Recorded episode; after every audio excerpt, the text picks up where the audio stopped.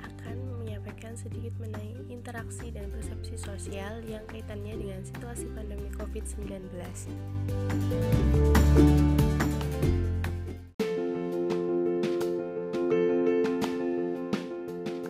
Apa sih interaksi sosial itu? Interaksi sosial merupakan bentuk interaksi yang terjadi antara perorangan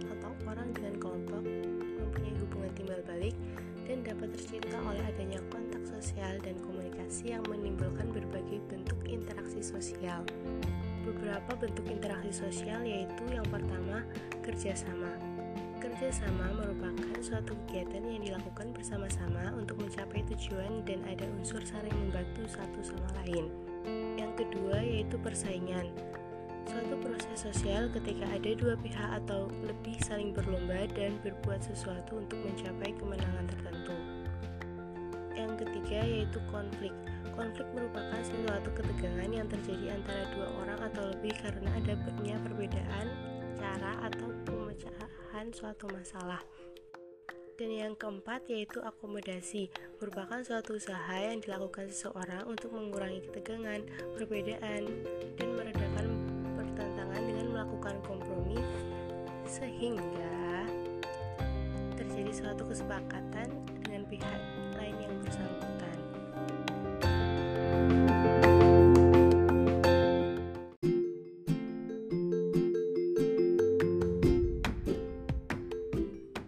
Proses interaksi sosial Bentuk-bentuk interaksi sosial itu pada dasarnya terbagi menjadi dalam dua proses, yaitu proses asosiasi dan proses diasosiasi.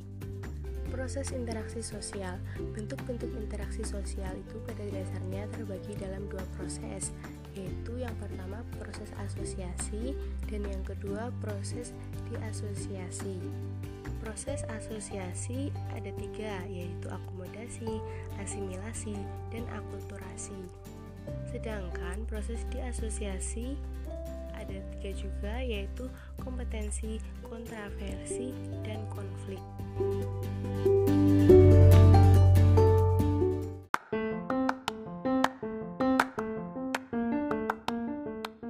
Persepsi sosial Persepsi sosial melibatkan proses di mana individu berusaha untuk memahami individu lain. Ini memainkan peran kunci dalam perilaku sosial dan pemikiran sosial.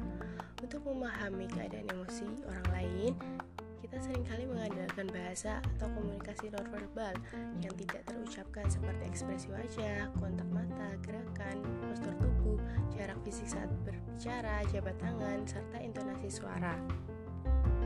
Meski ekspresi wajah untuk tiap emosi dasar tidak utuh universal, namun ekspresi wajah sering memberikan informasi yang berguna dan penting tentang emosi seseorang. Selain ekspresi wajah, informasi terkait keadaan emosi internal seseorang dapat didapatkan melalui kontak mata, bahasa tubuh, sentuhan, bahkan bau badan. Beberapa riset terkait ekspresi wajah memberikan hasil bahwa ekspresi wajah menjadi sumber informasi penting dalam bentuk nonverbal tentang individu.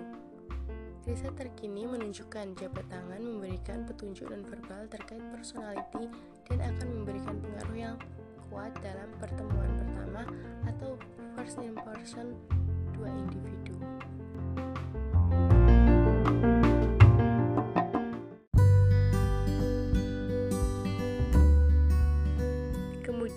Bagaimana sih kaitannya interaksi dan persepsi sosial pada masa pandemi seperti saat ini?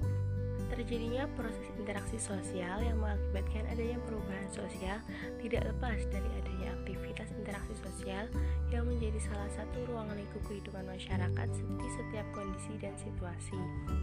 Sama halnya dengan situasi dan kondisi yang dihadapkan masyarakat saat ini. Pandemi wabah virus COVID-19 menjadi realitas sosial yang mau tidak mau harus dihadapi masyarakat di seluruh negara di dunia khususnya di negara Indonesia. Tidak dapat dihindari bahwa menyebarnya virus COVID-19 ini telah berdampak pada sikap masyarakat yang menjadi lebih overprotective terhadap lingkungan kondisi yang ditempati. Kekhawatiran terhadap COVID-19 memberikan pengaruh terhadap sikap sosial setiap individu, khususnya terhadap proses interaksi sosial yang dilakukan setiap individu. memutuskan menjauh dari kehidupan sosial secara normal lebih baik menurut masyarakat saat ini. Akibatnya, terjadi struktur masyarakat yang menimbulkan adanya kelompok sosial, aturan, norma baru yang bermunculan, perbedaan tingkatan, pergeseran pola hidup, sampai kebiasaan-kebiasaan baru yang dijadikan sebagai kebudayaan dalam menjalani aktivitas sehari-hari. Bukan hanya itu, pengelompokan dan pengelompokan dan pengkotakan terhadap masyarakat juga terjadi di masa ini.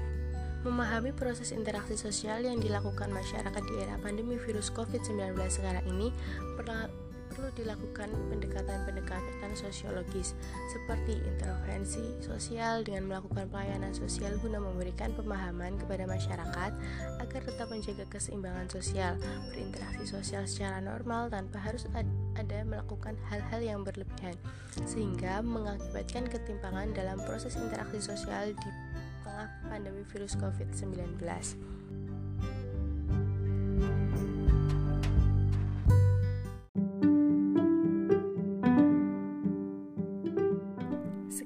Dapat saya sampaikan. Kurang lebihnya mohon maaf. Wassalamualaikum warahmatullahi wabarakatuh.